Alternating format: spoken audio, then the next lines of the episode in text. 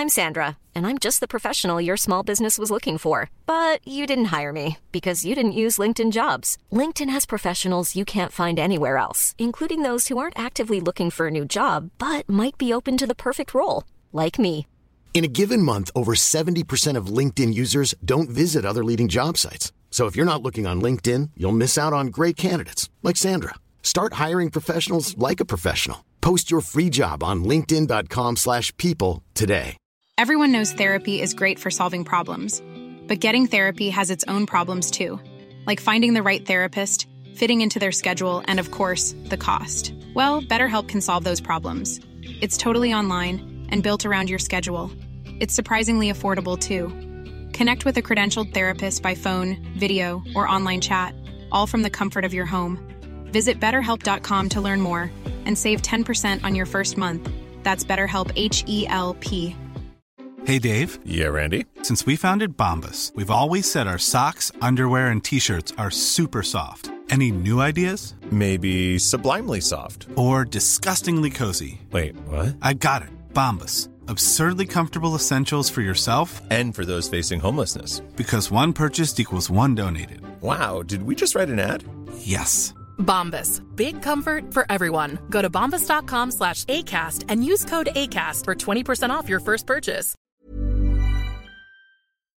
Vi är denna vecka sponsrade av Indie Beauty. Och Sofie, det här tycker jag är extra fint och extra roligt. Ja men Indie Beauty är ju ett skönhetsvarumärke som jag tror att väldigt många känner till, men det jag älskar mest det är att Indie Beauty liksom vill vara mer än bara produkter, vilket de ju också är. Exakt, Indie Beauty står ju för Independent Beauty, skönhet på dina villkor och för din egen skull. Och Indie Beauty tror ju stenhårt på ett alternativt skönhetsideal fritt från måsten, skam och känslor av otillräcklighet. Där är jag helt med Indie Beauty. Jag med. Det är så jag vill att skönhet ska vara. Ja men verkligen. Och vet du vad som är nytt för i år Sofie? Berätta. Från och med i år så skänker Indie Beauty 1% av sin försäljning till Suicide Zero, Tjejzonen och Djurens Rätt. Så när man handlar produkter från Indie Beauty så kan man liksom känna att man också ger tillbaka till samhället. Ja, kraften i tillsammans. Ska jag säga en sak nu då, Mm. som jag, det, men det är detta jag är extra glad över. Nu har Indie Beauty tagit fram en keps och den tycker jag ändå så på sommaren, skyddar sig från solen, Jättebra, jag älskar kepsen. men det bästa, de bidrar till Suicide Zeros viktiga arbete för att minska antalet självmord och självmordsförsök. Så för varje såld keps så går hela vinsten, 100 kronor, direkt till Suicide Zero. Då kan man liksom göra nytta både för samhället och sin hud på en och samma gång. Ja, och kepsen kostar 169 men alltså hela vinsten går då som sagt till Suicide Zero. Så om man vill göra skillnad när man är där ute i solen, nu när den börjar titta fram, då ska man välja den här kepsen. Den säljs exklusivt på indiebeauty.se och på Apotea. Tillsammans kan vi skapa en ljusare framtid. Vi ses med kepsarna på! Tack Indie Beauty. Vi är sponsrade av Mindler och som ni säkert vet sedan tidigare så är vi ju ute på psykologresan tillsammans. Men hur vet man egentligen när det är dags att söka hjälp? Ibland uppstår saker i livet som kommer utmana oss och kännas tufft. Det mesta självläker vi oss igenom, för vi är menade att ta oss igenom en viss mängd påfrestningar. Men ibland behöver man professionell hjälp för att ta sig ur jobbiga perioder i livet. Men vart går då gränsen? Vad är en del av livets skavighet och när är det läge att söka hjälp? Det sägs till exempel att stress är farligt, men att också kan vara bra. Alla sover dåligt ibland, så när har man egentligen sömnproblem? Ångesten kommer väl krypande för de flesta någon gång. Så när ska man se ångesten som outhärdlig? Hur vet jag?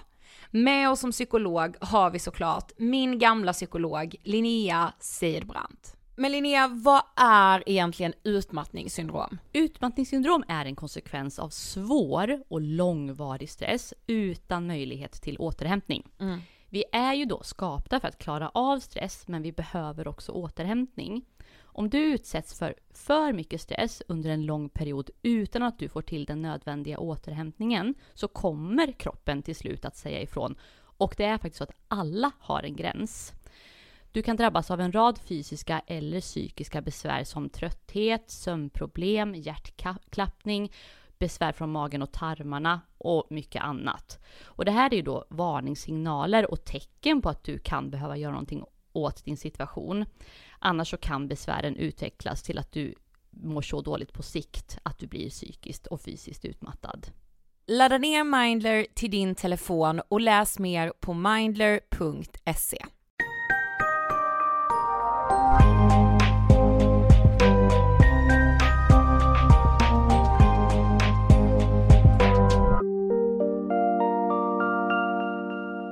Hej på er och varmt välkomna till avsnitt 401 av Ångestpodden. Hej och välkomna och tack för alla fina ord om vår nya poddbild. Nej men har ni vant er vid, har du vant dig vid den? Eh, inte helt och hållet skulle jag Leta inte som säga. en tokig på listorna. Jag bara, ah, ah, ah. har vi fallit ur? Bara, ah, just det. Men, eh, men jag gillar det. Det Jag med. känns väldigt Jag bra. Ja, jag satt och kollade igenom, eh, du vet så, man kan ju kolla igenom sin, sina stories på Insta, alltså vad man har lagt upp. Så var det så, åh då ska jag kolla igenom mitt år hittills. Mm. Och då när vi fyllde alltså, var det sju vi Sju. fyllde? Ja. Mm. Då hade jag lagt ut vår poddbild och skrivit en bild som absolut aldrig kommer bytas ut givetvis, det vore en skymf. Du skojar. Klipp till vad Ja. bra det gick. Det känns som att vi idag såklart vill säga någonting om det som pågår i Iran. Eh, jag tror att ingen har missat Masa Amini som dog efter att hon blev gripen av Irans moralpolis. Eh, Hon blev ju att- mördad. Ja exakt och senare då mördad. Eh, och nu så sprider sig ju demonstrationer över hela världen. Eh, för att stödja de här protesterna i Iran. Mm. Och det är, alltså det är så bottenlöst det kvinnor liksom går igenom, det kvinnor utsätts för i liksom olika, alltså i religionens namn eller i liksom moralens namn. Mm. Eh, och det, alltså, det får såklart inte vara så men alltså den här Alltså den här liksom frustrationen jag har känt blandat med en sån jävla styrka. Ja precis, det blir ju liksom, alltså det, det är klart att det är, det är, det som pågår nu är helt jävla fruktansvärt. Men det blir ju ändå en ögonöppnare som jag tror är liksom nyttig för världen låter helt fel, men det har ju ändå blivit en ögonöppnare för mig. Alltså det är så lätt att så förtränga att vissa kvinnor i många delar av världen lever så här förtryckt varje dag. Exakt. Nu blir det så himla konkret, vilket är fruktansvärt men ändå bra för mig har jag ju känt. Ja precis, och alltså i Iran så skjuter man skarpt mot liksom demonstranterna. Mm. Det som pågår är, vi får inte blunda för det, vi måste se det och ja, det känns bara så viktigt att adressera, att hålla sig uppdaterad i nyhets, olika nyhetskanaler, Mm. eh, gärna då såklart eh, trovärdig media där det finns säkra källor. Vi, vi läste ju bland annat nu på P3 Nyheter eh, som jag tycker samma, sammanfattar väldigt bra dag för dag. Eh, och eh, ja det är torsdag när ni hör det här, igår var det en stor demonstration i Stockholm. Det här är liksom, ja men jag vet inte, jag, det är bottenlöst samtidigt som det liksom, när jag ser kvinnorna som klipper sitt hår eller bränner sjalen, då Alltså är de det offrar ju... ju sina liv. Ja de offrar sina jävla liv. Ja. Ah, jag vet inte, jag, jag, jag finner inte orden, jag snubblar på dem, Ja. jag vet inte vad jag ska säga, jag... ja. Nej men det är jättesvårt och så här, vad, vad ska vi säga här som sitter, får sitta här ja och verkligen. säga vad fan vi vill i vår egen podd som vi äger trots att vi är kvinnor och ingen stoppar oss för, från det. Eh, det är ju bara, ja det, det är så jävla jävla orättvist. Nej men exakt och också att samtidigt då ska man ju komma ihåg att de här demonstrationerna är ju det största som har hänt på flera år. Mm. Jag läste också en intervju med en kvinna som, hon var så här: vi kanske får slut på hijabtvånget genom det här. Mm, Alltså, det är otroligt. Och mm, det, ibland så upplever du och jag säkert det så för att vi är i liksom vissa ämnen och då kanske vi ser det här mer men Men förra året gjorde vi en poddserie om gängkriminalitet och i år kommer vår poddserie handla om hedersrelaterat våld, Mm. eh, vilket ju känns väldigt, väldigt, väldigt aktuellt i liksom ljuset av det här. Mm, verkligen. Dagens avsnitt, Ja, herregud. ja men återigen liksom att, på tal om att vara känslodrabbad. Ja, verkligen.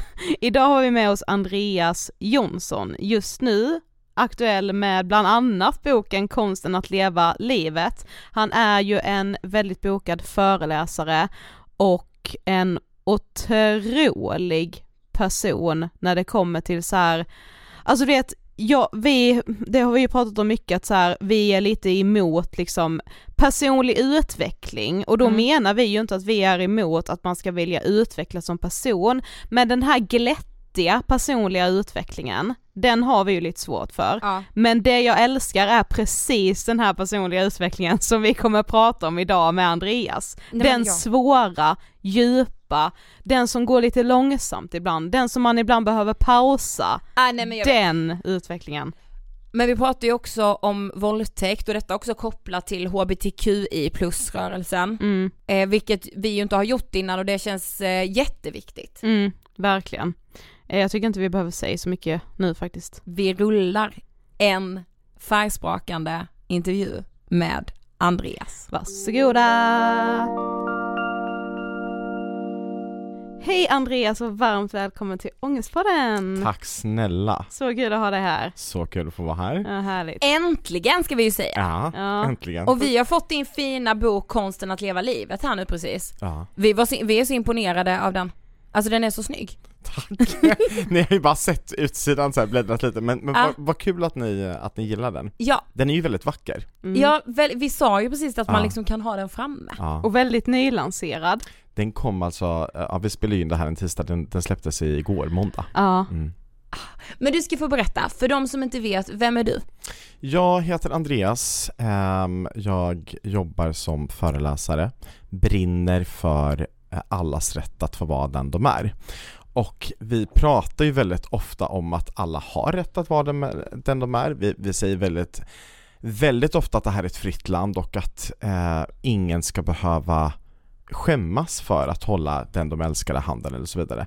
Ändå eh, sker det hatbrott varenda dag. Ändå kallas folk hora i en skolkorridor.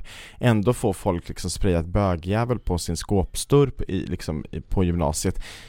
Då är det någonting som inte stämmer och därför jobbar jag med de här frågorna. Eh, det är det som jag eh, ser som min absolut största livsuppgift. Eh, få folk att sluta överleva. Lev livet.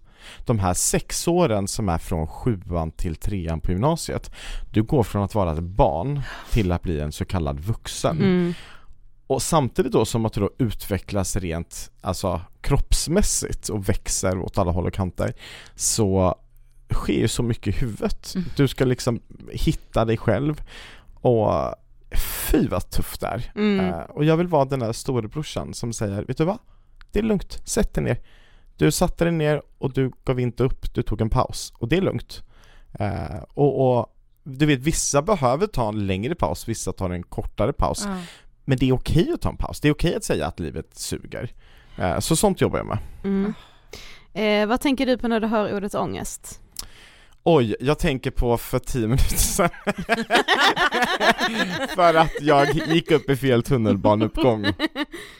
Då fick jag lite ångest Och faktiskt. insåg att du skulle bli sen hit. Ja, jag hatar att vara sen. Ja, jag med. Ehm, och jag tänker att den här pandemin har gjort att jag är ännu mer plikttrogen för att innan om man var en, två minuter sen till ett möte så var det bara, då var man fortfarande i tid. Mm. Men ett digitalt möte om du kommer då en minut sen, då är du så sen.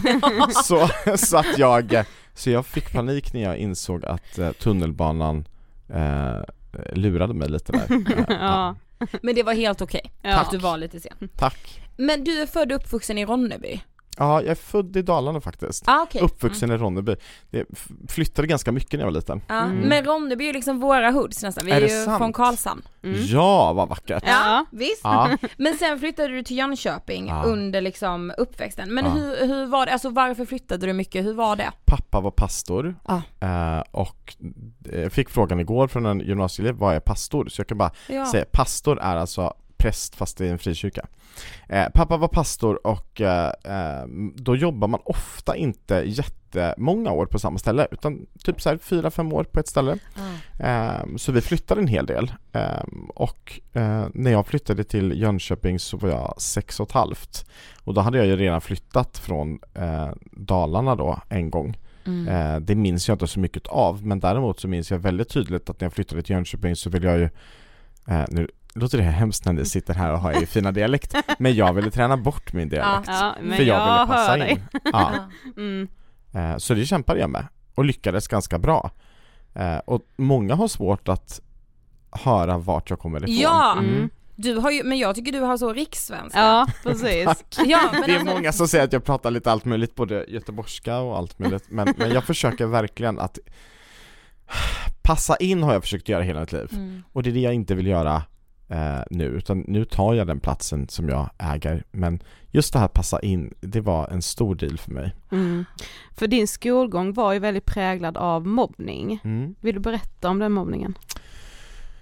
Eh, nej men ja, eh, ettan var fine, eh, men tvåan då, då eh, började man reta mig på skolgympan. Eh, jag blev aldrig vald. Jag vet inte hur det var för er när ni gick i plugget Ja, men när man skulle så välja en på Ja, varje gjorde man det på er tid Jajamän, också? ja, Ja. det gjorde man. För att nu för tiden så får man ju inte göra så på, i skolan. Sen finns det ju fritidsaktiviteter då det fortfarande Ja, pågår. just men, det. men, eh, men, men det var liksom så här, jag blev inte vald och det blev så så många gånger. Ni kan ta Andreas, nej, ni kan ta. Och sen så Ja, stod man där. fan. Alltså, det är så hemskt. ja, det var jättehemskt.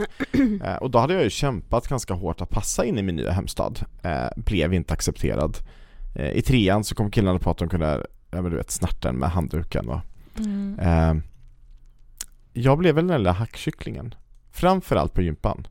Så att gymnastik, idrott och, och allt som hade med det att göra fick mig att må eh, ganska mycket piss. Eh, någonting jag lärde mig att hata. Mm. Eh, så att jag hade en, en hemsk relation till, till idrotten. Mm. Um, och är väl egentligen inte riktigt sams med omklädningsrum än idag. Uh, så det har ju inte hänt någonting i vuxen ålder men, men, men jag tycker inte om den miljön. Jag tycker inte om den, den machokulturen som befinner sig i de lokalerna. Uh, jag tycker inte om uh, det här stökiga kill killgängen. Du Mm. vet, alltså, ja, jag, Man jag, är jag, livrädd för det faktiskt. Ja men eller hur, Alltså, och jag ja, har aldrig varit den obehagligt. som tillhörde det där. Nej. Eh, och eh, ja, så det, var, det, det, det var tufft. Det ledde också till massor med sjuka konsekvenser. Jag, jag ljög en hel del om att jag mådde dåligt så att jag hamnade på sjukhus för att jag Mm. ville inte gå till skolan. Eh, och, och nej men det var det var tufft. Mm. Men jag minns också, eller så när man själv gick i skolan, när är du född? 83. 83, ja vi är födda 93. Ja. Mm.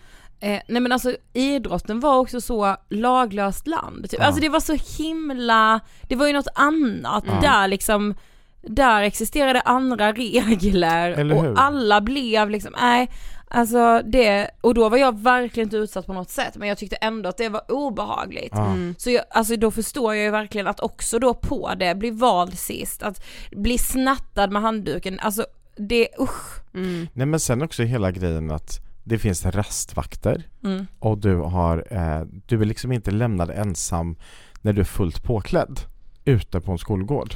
Men när du ska stå helt naken inför dina klasskamrater då, då fanns det ingen där. Eh, det är också så här, jag vet att fl- flera, flera skolor jobbar på ett annorlunda sätt idag men, men det var inte så då och det är fortfarande inte så överallt och, och det är så konstigt för att för mig är den här ehm, Ja men du vet, du, du byter om inför folk, du klär av dig inför folk det, det är långt bort ifrån verkligheten för mig. Mm. För alla är det inte så, men för mig var det det. Eh, och, och är än idag. Mm. Och jag tycker att eh, Ja, man borde nog kolla över hur det, hur det funkar. Eh, kanske ha bås som man kan byta om i. Eh, och, och så vidare. Mm. Men var det någon vuxen som såg, alltså på tal om just det då, Mm. alltså som såg att du var utsatt eller som förstod vad som pågick? Alltså vid de här eh, valen där man fick välja Andreas, eller lag röd, lag gul, lag- lag röd, då var ju min gympalärare i samma rum. Så att självklart så såg de. Eh, jag minns inte att det var någon som gjorde något. Eh, jag minns att jag snackade med en en gång och det blev skitdåligt för att då blev det liksom Ja men du vet, då skulle de ta upp det här med alla andra och de skulle reda ut det och det blev ju skitjobbigt eftersom de som då var de här som jag kallar för mina eh, demoner de, de, eh, de blev ju tio gånger värre. Mm. Ehm, så det löstes inte på ett bra sätt. Så att jag låtsades att allting var bra. Jag la på mig filter efter filter. Ehm, och jag var duktig på att lägga på mig filter hemma, eh, i kyrkan, eh, på skolan. Eh, och till slut så lägger man på sig filter när du går in på en egen toalett och stänger dörren också. Ja. Så då, när du tittar dig själv i spegeln, du vet ju knappt vem du är. Eh, och det har jag kämpat med många år. Vem, vem är jag? Eh, vem har jag rätt att vara? Mm. Eh, Vem vill jag vara? Ja, för jag ska ett fråga här, vad, vad gör det med ett barn att ständigt bli utsatt på det här sättet? Men man kanske ska säga, vad gör det med en människa att bli utsatt på det här sättet? För att det, det sitter ju kvar, Ja. även i vuxen ålder. Ja men det gör det verkligen. Och jag har ju många gånger fått frågan från, från eh, ungdomar som har lyssnat på mig på skolor. Vill du backa tiden och göra om någonting? Alltså vill, du, vill du ta bort allt det här? Eh, jag menar jag har ett 12 cm ärr på min mage för att jag fejkade en operation. Och tack vare att jag fejkade den operationen så fick jag tre månaders ledigt från gympan då men, men, men det är ju en helt absurd situation. Och liksom, vill du ångra det, alltså vill du ta tillbaka det? Och på ett sätt, ja, det är såklart jag vill. Men samtidigt, allt det här har ju lett fram till den jag är idag. Mm. Allt det här har gjort mig till att jag älskar livet. Och eh, jag tror på riktigt att när du sitter och pratar med någon som är obotligt sjuk eller som har fått en dödsdom i cancer eller som har varit med om någonting jättehemskt, en traumatisk olycka eller någonting. De lever oftast så mycket mer närvarande än vad, än, än vad en vanlig person som inte råkat ut för någonting Ja. gör. Och jag tror att jag lever nog väldigt mycket mer idag än vad jag någonsin skulle gjort om jag inte varit utsatt för detta. Så att det, är- det, det är ett lite konstigt svar på din fråga men jag tror att det gör någonting positivt med dig. Mm. Samtidigt så om du inte orkar ta dig igenom skiten så kan det ju få dig att må så dåligt så att du att, att, att du till slut får suicidala tankar Mm, mm. eller eh, alltså aldrig tar dig upp igen. Mm. Eh, tack gode gud så, så sitter jag här idag. Ja. Eh, men, men ingen människa mår ju bra i stunden av att vara utsatt. Sen kan det leda till någonting gott i slutändan i alla fall. Mm. Men, men du, du nämnde det just att så här, ja men fundera på vem man är och vem är jag? När liksom i tiden började du förstå att du är gay? Jag, eh, jag gifte mig med Christian som sexåring i lekparken. Ah. Nej, men, och, och, och det var liksom inte att jag var jättekär i Christian utan var, Nej. var så här, man lekte. Men sånt så- är så gulligt man Ja, bara- och det var ju så naturligt. Mm. Jag skulle gifta mig med Christian. Ja. Så jag gjorde det. Eh, och sen insåg jag ju då när jag fick höra det så här, men det, nej, men det kan du inte göra. Mm. Du kan inte gifta dig med Christian. Då blev jag så här: okej, då får jag gifta mig med Kristin istället. Alltså det var ju Mm. inte mer än så här, du får inte rita på bordet, du ska rita på pappret. Det Ja. var liksom, det var ingenting konstigt så här, sex år gammal. Men sen så, allt eftersom så började jag ju förstå att jag, jag gillar inte eh, tjejer på det sättet som de andra killarna verkar göra. Mm. Ehm, och, och det var långt innan jag fattade att det fanns ett ord som heter gay, eh, eller bisexuell, eller queer, eller vad man nu vill benämna sig som. Ehm, så att det har liksom varit en, en brottningsmatch många, många eh, år. Ehm, och det är lite kul när man får den här frågan, eller, eller inte frågan men kanske uttrycket så här, ja men eh, jävla bög får, man, får, får, jag höra ganska ofta eh, från någon som försöker vara lite cool. Och då så brukar jag säga så här, ja, jag definierar mig själv som, som bög så att det stämmer ju. Men jag är ju ganska mycket mer. Ja. Jag är så här, jag, jag är man, jag är företagare, jag är föreläsare, jag är pappa, jag är partner, jag, alltså du vet, det finns mycket Mm. som man skulle kunna. Jag är vit. Men när det man är ingen som bög, ropar- då är man bara Ja men, jävligt ja, men det mycket är lite bög. så, och om du inte Ja. är vit så kanske du benämns som din hudfärg istället. Ja. Eh, eller som kvinna, då får man kanske höra att man är en kvinna. Ja, ja, men man får man inte höra att man, ja kanske då Det en jävla man, det är ingen... Ja, nej men jag tänkte säga jävla kukhuvud, då jag... men, men, ja, men, men ni fattar vad jag menar, alltså Ja. just det här, jag är ju mer än en sexuell läggning. Mm. Exakt. Ja. Men eh, din pappa var ju som sagt eh, pastor Ja. och du var ju också troende. Ja. Blev det en krock när du insåg liksom att så här, ja men okej jag gillar killar, eh, men jag är troende, alltså var det något, blev det något konstigt? Ja, det blev det. Mm. Eh, inte i början, men när jag förstod att många tyckte att det inte var okej, Mm. Mm. Då, då, då blev det en krock. Mm. Eh, och det är det som är problemet med religion, eh, för att vissa säger att saker är okej och vissa säger att det inte är okej. Mm. Och båda läger finner samma belägg i samma bok. Ja. Och det är det som är det konstiga. Det är ju lite som att man säger att McDonalds serverar korv. De gör inte det. Och, och då blir det lite så här, ja men någon måste ju ha fel, någon måste ha rätt. Mm. Eh, och det tycker jag att det är ett jätteproblem. Än idag tycker jag att det är otroligt konstigt att vissa kan säga att, att det är okej att vara gay och vissa säger att det inte är okej. Mm. Då blir det bara så här, men vem, vem har rätt här? Eh, jag har inte svar på den frågan. Mm. Nej. Utan det, det, är någonting som jag brottas med idag. Ja.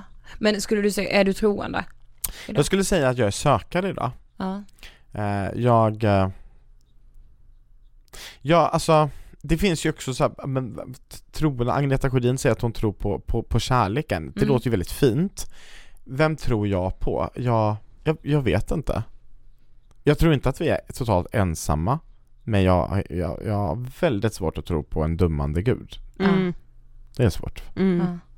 Men, men du, vi, vi frågade dig till och med det här nu innan intervjun, men liksom att du skapade som olika identiteter. Mm. Berätta, alltså hur gjorde du det? Alltså var det som något slags skydd?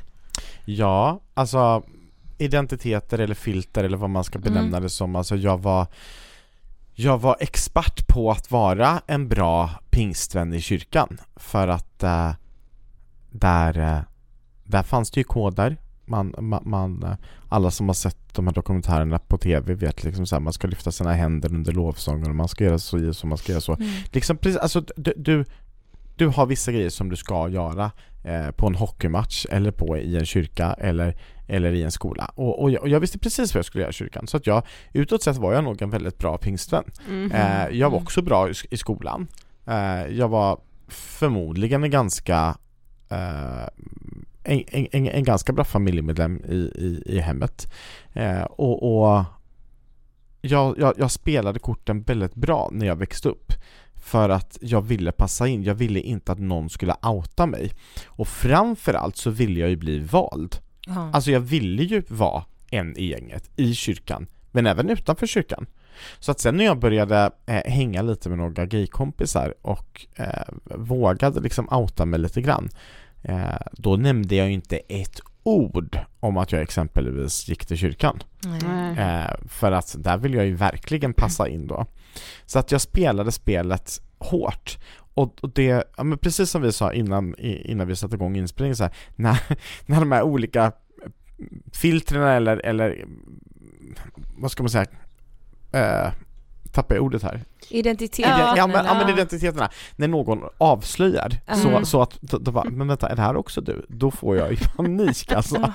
eh, så att det var tufft, det var Ja. jättetufft. Och det ledde till att, att, eh, att jag, eh, att jag klättrade ut över en bro eh, och, och, och stod där en sen, en sen natt eh, och, och verkligen övervägde att hoppa för att jag jag såg inte hur någon skulle kunna acceptera mig Mm. när jag inte ens kunde göra det själv. Mm. Eh, det som fick mig att klättra tillbaka den, den natten det var att jag kunde inte svara på frågan vem, vem som dog.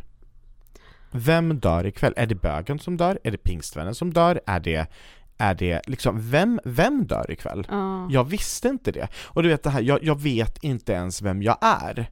Eh, jag fick fullständig panik, så att det, det, det här var ett par månader innan jag skulle fylla, fylla 25. Eh, idag är jag 39 eh, och jag ser det lite som att jag började leva för ungefär 14 år sedan. Alltså att det var då jag liksom började ta steget. Eh, sen tog det en väldigt lång tid innan jag vågade komma ut på riktigt och sådär. Men, men eh, du vet, ett startskott att leva. Mm. Ehm, och så levande som jag är idag och så älskad jag känner mig av mig själv idag eh, har jag aldrig gjort.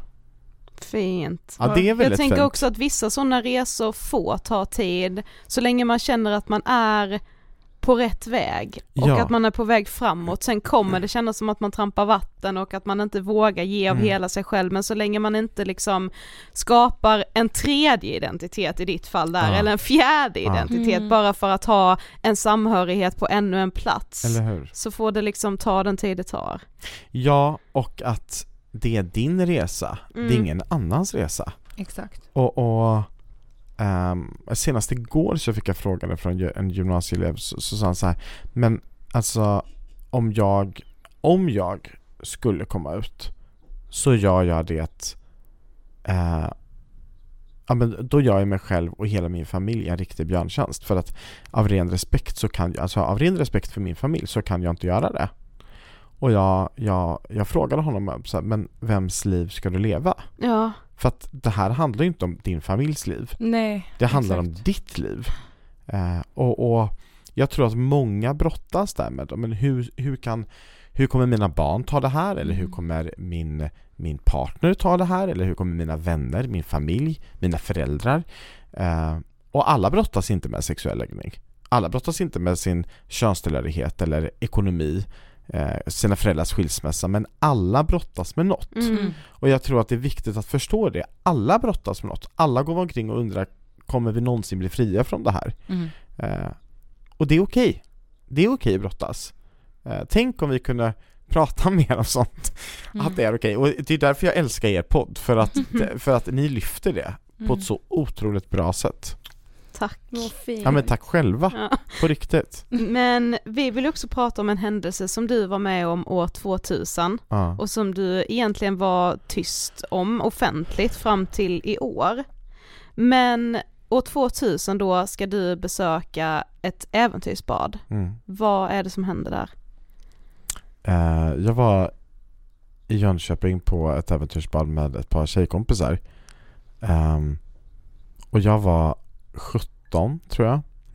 Ehm, och jag, jag hade hört rykten om att det här fanns, att på det här äventyrsbadet som är kommunalt och som är liksom väldigt vanligt så liksom, så fanns det då två stycken bastustationer varav en var liksom be, välbesökt av män som var intresserade av andra män. Och det här var ju ett Ah. rykte, det var ju inte ehm, det fanns ju inte en skylt där det stod gay sauna precis liksom, utan, utan det är en kommunal verksamhet.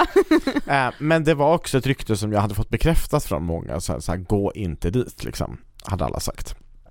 Och jag kände, vad spännande, Ja. Mm. dit vill jag gå. Det här var ju in, långt innan jag kom ut, Ehm, så jag gick dit. Och det var ingen där, och jag sätter mig i bastun och eh, ja, men, ger det några minuter. Och så kommer det då in en äldre man eh, och typ tar en dusch och sen så går in och sätter sig i bastun. Och jag kände väl direkt hur rädd jag var. Du vet så här, när man är så rädd så att Life is full of what ifs. Some awesome, like what if AI could fold your laundry? And some, well, less awesome, like what if you have unexpected medical costs? United Healthcare can help get you covered with Health Protector Guard fixed indemnity insurance plans. They supplement your primary plan to help you manage out of pocket costs. No deductibles, no enrollment periods, and especially no more what ifs. Visit uh1.com to find the Health Protector Guard plan for you. I'm Sandra, and I'm just the professional your small business was looking for. But you didn't hire me because you didn't use LinkedIn jobs. LinkedIn has professionals you can't find anywhere else, including those who aren't actively looking for a new job but might be open to the perfect role, like me. In a given month, over 70% of LinkedIn users don't visit other leading job sites. So if you're not looking on LinkedIn, you'll miss out on great candidates like Sandra. Start hiring professionals like a professional. Post your free job on linkedin.com/people today. A lot can happen in the next three years. Like a chatbot may be your new best friend. But what won't change? Needing health insurance. United Healthcare Tri Term Medical Plans are available for these changing times. Underwritten by Golden Rule Insurance Company, they offer budget friendly, flexible coverage for people who are in between jobs or missed open enrollment. The plans last nearly three years in some states, with access to a nationwide network of doctors and hospitals. So, for whatever tomorrow brings, United Healthcare Tri Term Medical Plans may be for you. Learn more at uh1.com. man skakar lite. Ehm, och eh, jag ville nog gå ut därifrån redan när han var i duschen, alltså innan han hade satt sig i, i bastun. Ja. Men, eh, men av, en, av en nyfikenhet och av en viss rädsla så gjorde jag inte det. Och det här, det här ledde ju till att han förgriper sig på mig i den här bastun. Eh, och jag hade liksom bastuaggregatet på ena sidan och han på andra sidan. Det var eh, en liten bastu innanför ett duschområde med stängd dörr. Jag hade ingen aning om vad jag skulle göra, hur jag skulle ta mig därifrån. och den skammen när jag springer in eh, på en toalett och blöder och är livrädd och har jätteont eh, den var liksom obeskrivlig för att jag kunde inte berätta detta för någon. För alla visste att det var en bögbastu. Mm. Eh, och alla eh, visste att dit går man inte. Och jag hade gått dit av ren fri vilja. Det var ingen som tvingade mig in dit. Och det här var ju det absolut största dilemmat att jag hade blivit utsatt för ett övergrepp på grund utav att jag gick till den lokalen. Det hade förmodligen inte hänt om jag inte hade gått dit. Eh, och det var liksom anledningen till att jag, eh, jag la skulden på mig. Jag sa inte detta till någon. Eh, jag anmälde inte det. Jag, jag, eh, jag bearbetade inte det. Jag pratade inte med någon om det. Ehm, Så du går ut därifrån till dina kompisar och säger ingenting? Ja, efter en stund in på toaletten när jag hade liksom Ja. hämtat mig så går jag, för att de hade gått in till, till, till Kina som Claesson och bytt om så här. Så jag eh, byter om och eh, mår piss och försöker lämna detta bakom mig. Och det tog många, många år innan jag eh, överhuvudtaget satte min fot på, eh, på det badhuset igen.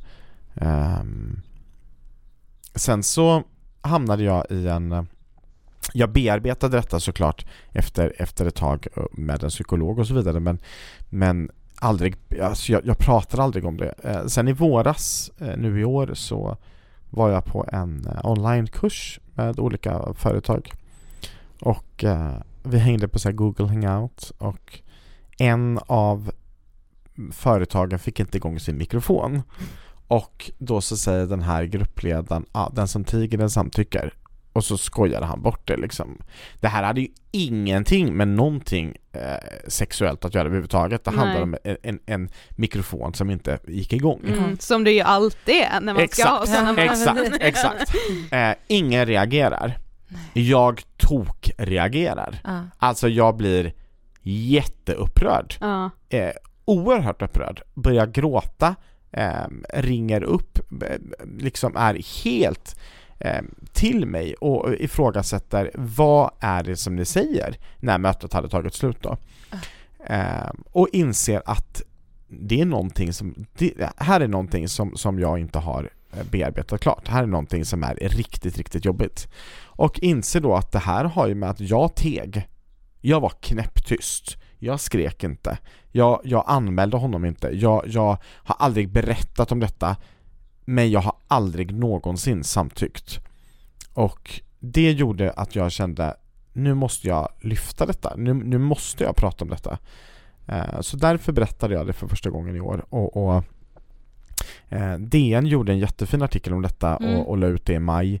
Ehm, samma eftermiddag så hade jag fått över 100 DMs på Insta eh, från människor som skriver att de är i liknande situationer. Mm. Det är ju helt absurt. Mm. 100 individer, Ja, ja, eller 100 plus, som liksom också går omkring och mår fruktansvärt och aldrig har pratat om det. Eh, men heller aldrig samtyckt. Nej. Och, och just det här alltså, om, om någon går i för kort kjol till krogen Det är såklart att inte det är den personens fel om den blir antastad eller våldtagen. Och det fattar jag ju helt och hållet. Men ändå har jag valt att beskylla mig själv för att jag blev våldtagen i en bastu som då var så kallad gaybastu då. Mm. Ehm, och det säger också ganska mycket om eh, att hur, hur sjuk hjärnan är att jag kan förstå men samtidigt beskylla mig själv Ja. samtidigt när det Mm. är exakt samma grej som händer. Ehm, så det var väldigt, väldigt eh, tufft det, och, och, och har gjort att jag har känt eh, en skam. Eh, och när jag pratade om det så kände jag också en skam eh, för den här journalisten i DN. Sen när väl artikeln publicerades så kände jag lite, du vet som så här när- när man har burit mycket eh, tunga matkassar man sätter ner dem. Lite den så här, nu behöver jag inte bära detta mer. Det var inte min skam. Mm. Då har jag gått omkring så här i, ja vad blir det? 22 år. Blir det 22 år? Ja. Ja, det är ju inte klokt. Nej. I 22 år Ja. med hans jävla matkassar. Ehm, sen en annan sjuk grej det är att jag, jag såg ju den här mannen. Ja, Ja. detta måste du också berätta. Ja. Jag såg den här mannen, han gick alltså framför min bil på ett sånt här övergångsställe där, där, där du, det, det är inget rött eh, rödljus utan Nej, man du, måste. vet, du, du måste stanna. Ja. Ja, ja, ja. Eh, och det, det, det var en annan som gick först och sen precis du vet så här, när, när man kan börja köra då kommer det en ny passagerare eller trafikant som ska gå. Och jag ser att det är han. Mm, Och när var detta? Oj, det är, det är inte jättelänge sedan, det kanske är 5-6 år sedan. Ja. Men jag kände igen honom till 100% um, Och det är Det är helt sjukt för om jag, Alltså, inte ryser nu. Ja, ja. Ja men det var, jag, jag minns, alltså du vet sen när man när man fylls utav sån adrenalin blixtsnabbt Ja. ehm, Om jag inte hade haft passagerare i bilen Då vet jag inte vad jag hade gjort Nej, precis. Alltså, Eh, Tack gode gud så satt det passagerare i bilen och jag gjorde ingenting mm. Eh, Jag ringde till polisen och eh, skulle göra en anmälan och då är det preskriberat. Ja, just. Eh, Hur kändes det? som ett slag i ansiktet. Eh, du kan göra en anmälan i alla fall men vi gör ingenting med det. Alltså det, det då, då, då känns det lite som eh, Nej men det var och sen så har jag fått fråga men varför anmälde du inte det, det, det, det direkt och så vidare. Det, ja, det jag, och det är också en grej på tal om ångest som jag har eh, haft mycket ångest över. Vad, vad har den här mannen gjort mot andra killar? Ja. Mm. Hade jag kunnat stoppa det? Någonstans så är det en fruktansvärd tanke. Ja. Tänk om jag kunde stoppat, eh, förhindrat, hjälpt. ehm, Å andra Usch, det är sidan är, ju jätte, inte det jätte, ditt tänker ansvar att Nej ta. alltså, det alltså, för, för, alltså man saknar förmågan, alltså man kan inte lasta sig själv för det tänker Nej. jag. Men, men när du ser honom måste jag fråga, alltså är det liksom, alltså du ser det på hela hans liksom, eller får ni ögonkontakt? Mm, det är för eller? ögonkontakt. Men han, han kan omöjligt ha känt igen mig. mm. Um, omöjligt. Eh, och anledningen till att jag vet att han inte kände igen mig det är för att ehm, han insåg jag sen jobbar på en, en tobaksbutik som har en sån här du vet man, man ska hämta post. Ja. Och eh, jag hämtar aldrig post där för att jag bor inte ens där. Men om någon sjuk anledning hade det blivit fel på postnumret så ett paket kommer dit. Eh, och jag lämnar mitt körkort. Och han var ju den enda som jobbade där. Vad ska jag liksom så här, Jag lämnar mitt körkort och han håller i mitt körkort och eh, skannar och så här. Han reagerar inte ett dugg. Eh, men jag var 17 när detta hände och nu är Exakt. jag liksom 40 snart. Så att Ja. det är såklart att han inte känner igen mig. Medan han var då tyckte jag att han var äldre när jag var 17.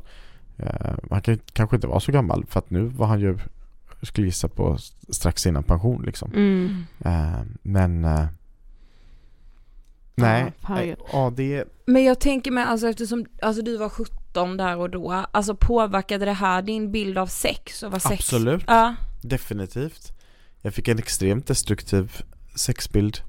Eh, har i stort sett bara haft riktigt kast destruktivt sex fram tills att jag träffade Henrik eh, som Mm. jag lever med nu då sedan sju år tillbaka. Eh, jag har liksom inte fått en kärleksfull bild av sex. Och, och trott, trott att sex ska eh, Alltså när jag säger göra ont så kanske jag inte menar fysiskt ont Mm. men alltså göra ont, gö, göra ont att det ska göra dig ledsen Ja. Mm. Ehm, Att det ska kännas, att det ska kännas tomt Ehm, Att man hela tiden ska fylla ett tomrum Ehm, och, och det var Det var en sjuk känsla när Jag vet att Henrik sa liksom eh, Till mig mm, Litar du på mig? Mm. Någon gång så här när vi Vi hade kanske dejtat några månader bara så här. Men litar du på mig? I, alltså i samband med sex då Mm. och eh, jag bara kände Ja det gör jag faktiskt. För, och Mm. så kände så här, det var första gången, och det var också första gången som någon fr- frågade mig den frågan så här. Litar du på mig? Ehm, ja, det, det, det Och det är också sjukt eh, hur mycket en, en händelse kan påverka dig framöver. Exakt. Mm. Men första gången du skulle berätta för dina vänner, Mm. hur reagerar de då? Alltså när du ändå ska försöka prata om det här. Ja men det var lite olika från, från vänner till vänner men det var ju så här, eh, eh, Både så här, men varför har du inte pratat om det innan? Jag har också fått eh, höra att eh, eh, Är detta så bra att lyfta? Eh, och, och den personen som tyckte att det var kanske inte så bra att lyfta Den tyckte att, att jag Inom situationstecken då skulle smutskasta HBTQ-communityn liksom att eh, vi har väl kämpat tillräckligt hårt nu för att komma dit vi är. Ska vi verkligen eh, dra upp detta nu liksom? Att det finns... Ja, man får inte prata om att det finns övergrepp då även i hbtq-världen eller vad då? Jag uppfattar det som, som att den personen tyckte att det var en, en, en, en dum grej att göra. Ja. Eh, lite som att bara för att vi går i Pridefestivalen tillsammans så finns det ingen, det finns ingen ondska, det finns ingen rasism, det, finns, Mm. det finns inget hat, det finns ingen, i, i, inga, inga övergrepp. Ehm, och det är ju helt idiotiskt. Mm. För att det är ju precis som att jag säger så här, ja, ja, jag är bög, men det är ju bara, det är bara en sexuell identitet. Sen finns det ju väldigt många fler aspekter i en människa. Ehm, och eh, jag tror att det, det, det är så. Många pratar inte om, om överfall inom gayvärlden. Eh, och kanske också för att det är, ja men du, du utsatte dig själv för någon form utav, eller du gick ju hem till den personen eller du, eh, du, ja men du, du hängde på den porrklubben eller du Mm. gjorde det här. Um, där tror jag att metoo-rörelsen fick också mig att, att inse att en våldtäkt kan vara så mycket mer än att du blir nedslagen i en tunnel en sen kväll på vägen hem. Mm. Det kan vara väldigt mycket mer. Eh, och det är ju inte kopplat till en könstillhörighet. Ehm, så nej men det var, det, det, det, det var jobbigt och det är jobbigt att, att, att prata om det. Ehm, även om jag har pratat om det några gånger här i år så det, det, det är tufft där. Mm. Eh, och det, det, det, man- jag får så här jobbiga flashbacks liksom. Mm. Mm. När skulle du säga att du berättar och känner att du får förståelse? Alltså första gången? Om våldtäkten. Ja. Ehm, alltså första gången som jag verkligen minns är ju av min fantastiska ehm, psykoterapeut eh, Hanna. Oh. Hon, hon, eh, hon, eh, hon, hon, hon, hon förstod. Ja. Och hon lyssnade och hon såg och hon lyfte så gott hon kunde bort de här tunga kassarna. Eh, sen plockade jag upp dem när jag gick därifrån igen. Men under den eh, 90 minuters sessions eh, har vi haft. Då, under de 90 minuterna så kunde jag slippa bära det där för en liten stund då. Ehm, så då, då, då kände jag verkligen så här, hon hon såg och hon, hon hörde och hon, och hon dömde inte. Ehm, och det var viktigt att få ha den kontakten. Ehm, väldigt, väldigt, väldigt viktigt. Uh, och även så här, att vara 100% ärlig mot henne var också väldigt viktigt för mig. Att mm. ja, sen jag var här sist så har jag liksom utsatt mig för det här och det här och det här. Um, på grund utav att jag försöker dämpa min, min ångest kring den här uh, ja, men alla, alla använder ju olika ångestdämpande medel. För mig var det mycket sex. Mm. Um, och uh, ja.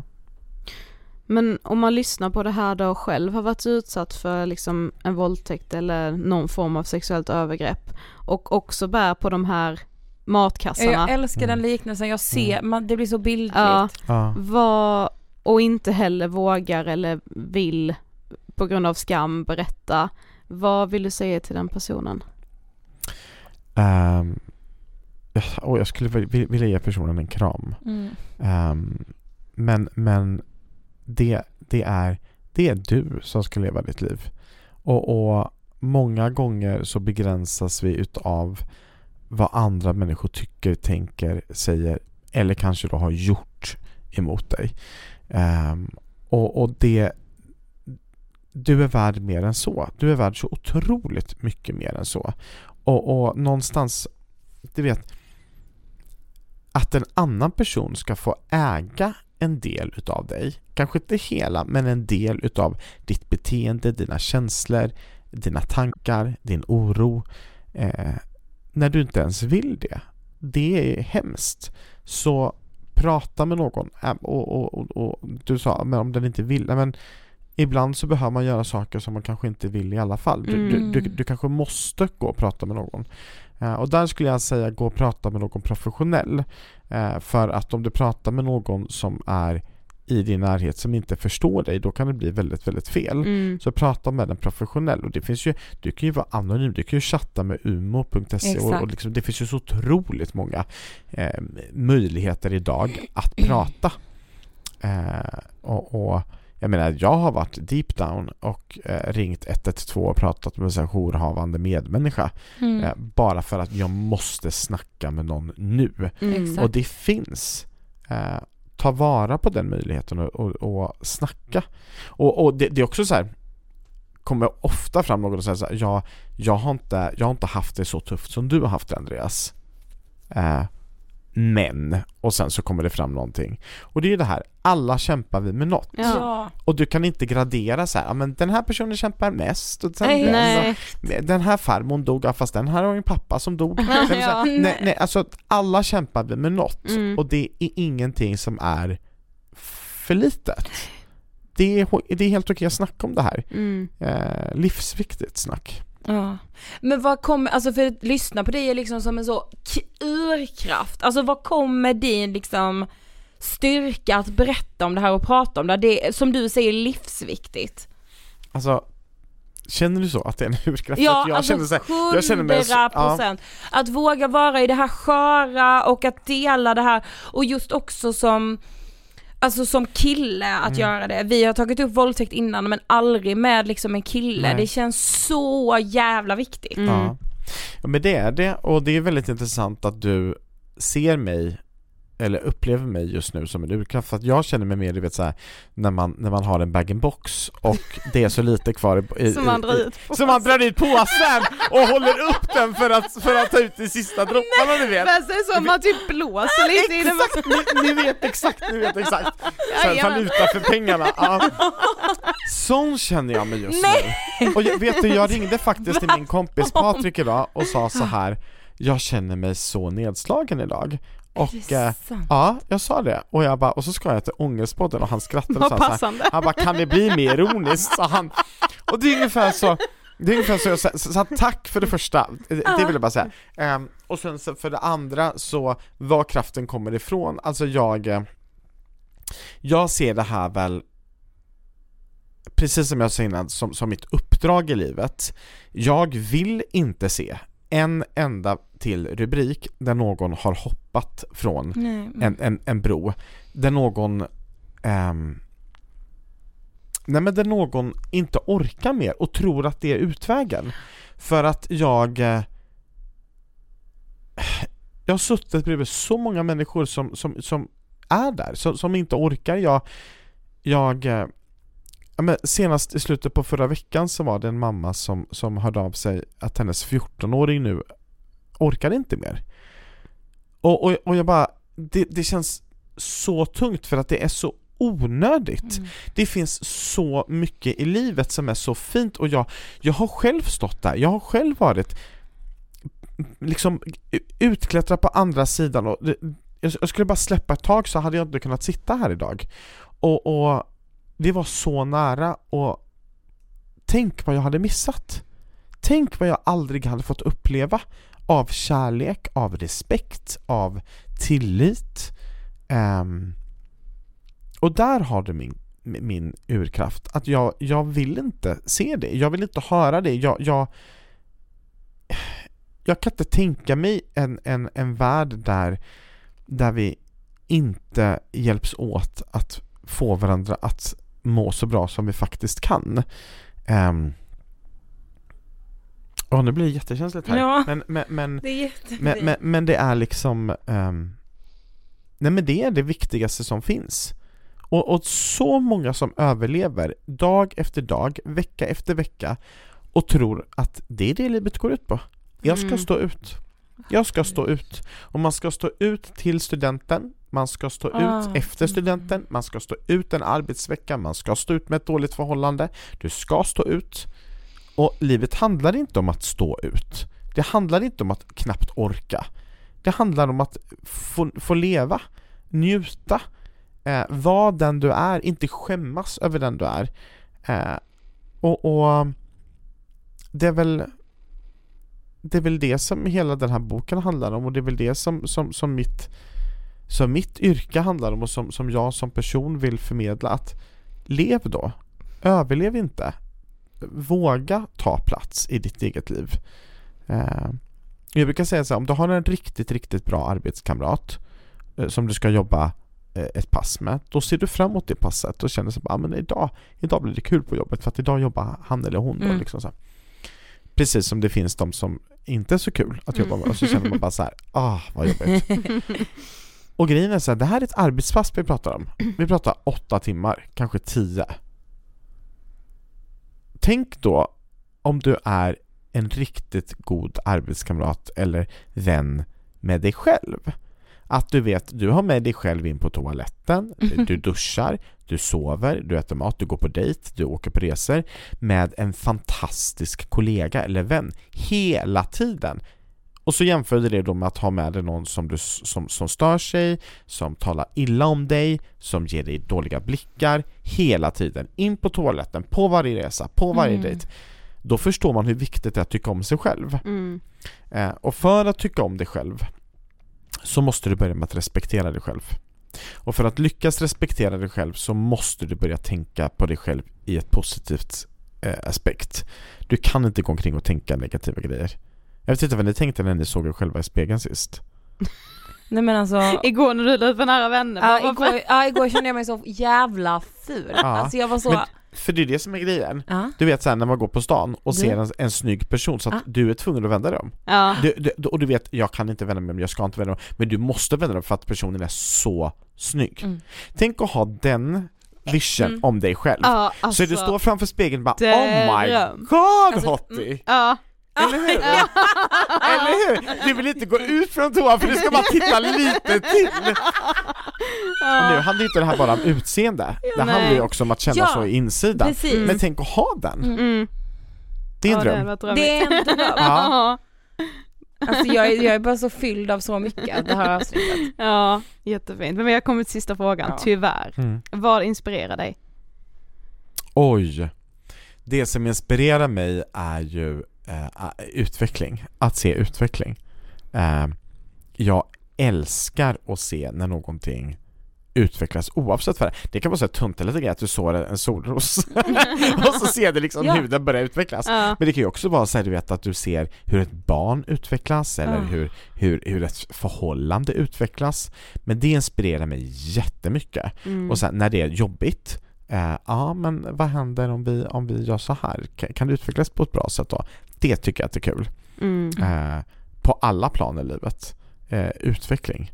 Eh, sen så är det inte alltid som jag lyckas eh, eh, lyckas motivera mig själv att se den utvecklingen. Så typ så jag har köpt flera kort nu på Nordic Wellness för att jag ska börja träna. Mm. Så här årskort. Mm. Och jag har inte gått dit. Nej. På, på två år. och, och, och känner så här att den utvecklingen har inte kommit. Men, men jag vet också att när jag väl börjar du vet så här eh, springa eller någonting, för jag tycker det är väldigt skönt att få Ja. fritt i huvudet. Mm. Eh, då mår jag väldigt bra och då njuter jag av den utvecklingen. Men just det här utveckling, det driver mig.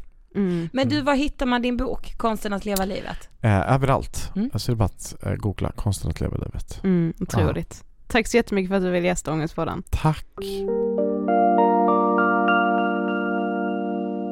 Alltså tänk att vara, nej jag, alltså jag satt och tänkte det, tänk hur många det är som bär på liknande övergrepp eller eh, sexuella ofredanden eller våldtäkter på exakt samma sätt Mm. som Andreas och också bär på den här, det var så fint det här med matkassarna. Nej men gud, jag, För det, var säger så tydligt. mycket. Ja, och det vet man ju också att ibland så här, ibland när man har lyft på locket och pratat om något eller pratat med någon när man egentligen inte vill men någonstans vet man att så här, jag måste. Jag. Alltså den lättnaden efteråt är liksom, den är fan obeskrivlig. Ja men jag tänker just också med, med de här matkassarna och att, så här, att det blir så bildligt i det många beskriver som har varit utsatta för en våldtäkt eller som du sa andra sexuella övergrepp. Mm. Alltså att bära den här skammen och den här skulden och hur tungt det är att bära den. Mm. Alltså jag, man vill ju bara så, alla ni som bär den, släpp det, det är inte er skuld. Alltså Nej. de matkassarna ska förövarna bära, de Mm. kan gå och bära matkassar som väger ton. Mm. Men du som är utsatt ska inte bära ett jävla skit Nej. av det. Sen fattar jag ju någonstans att det är typ så här. Eh, det är ju egentligen en onaturlig reaktion för det ska ju inte vara så men det blir ju typ en naturlig, säger jag nu med citationstecken, reaktion för att det är ju så väldigt många offer vittnar om att de känner, Exakt. att de känner skam och skuld Ja, ja, ja. och det är samma sak som, ja men som Andreas sa det här med att, ja men vi pratar så himla mycket om att vi lever i en värld där alla får vara den man vill, Mm. men det är ju inte så. Nej. Det är ju verkligen inte så. Eh, sen har vi det ändå bra i Sverige om man jämför med många andra länder på tal om typ Iran. Exakt. Men det är, vi lever fortfarande i ett samhälle där man blir kallad jävla bög som att det vore något negativt. Eh, och det måste vi fortsätta prata om. Exakt. Mm, och det är ju liksom en utveckling för samhället skulle jag Ja, säga. 100 procent. Ja. Tack så jättemycket Andreas för att du ville gästa Ångestpodden och för allt du gör. Det var allt. Det var Toto. nu, hade, nu hade inte jag mer. ja, gud, så sa en gammal lärare alltid till oss. Ja. Eh, men, men däremot så nästa vecka så är vi också tillbaka med ett ämne som är eh, nytt i Ångestpodden höll jag på att säga, men det, vi har inte tagit upp det innan, eh, nämligen vuxenmobbning. Mm. Eh, och det kommer bli väldigt fint. Ja, verkligen. Gud vad vi levererar, det är Nej helt men sjukt. alltså det är verkligen Ångestpoddens höst. Ja, verkligen. Prenumerera i valfri podcaster-app. Och ha det så bra så hörs vi som vanligt nästa vecka. Puss Hej då! och hej!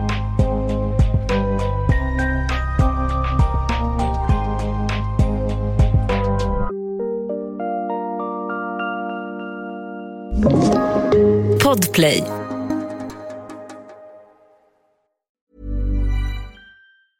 Planning for your next trip? Elevate your travel style with Quince. Quince has all the jet setting essentials you'll want for your next getaway, like European linen, premium luggage options, buttery soft Italian leather bags, and so much more. And is all priced at 50 to 80% less than similar brands.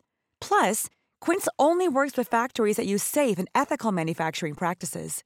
Pack your bags with high-quality essentials you'll be wearing for vacations to come with Quince. Go to quince.com slash pack for free shipping and 365-day returns. Mom deserves the best, and there's no better place to shop for Mother's Day than Whole Foods Market. They're your destination for unbeatable savings, from premium gifts to show-stopping flowers and irresistible desserts. Start by saving 33% with Prime on all body care and candles. Then get a 15-stem bunch of tulips for just $9.99 each with Prime. Round out Mom's menu with festive rosé, irresistible berry chantilly cake, and more special treats. Come celebrate Mother's Day at Whole Foods Market.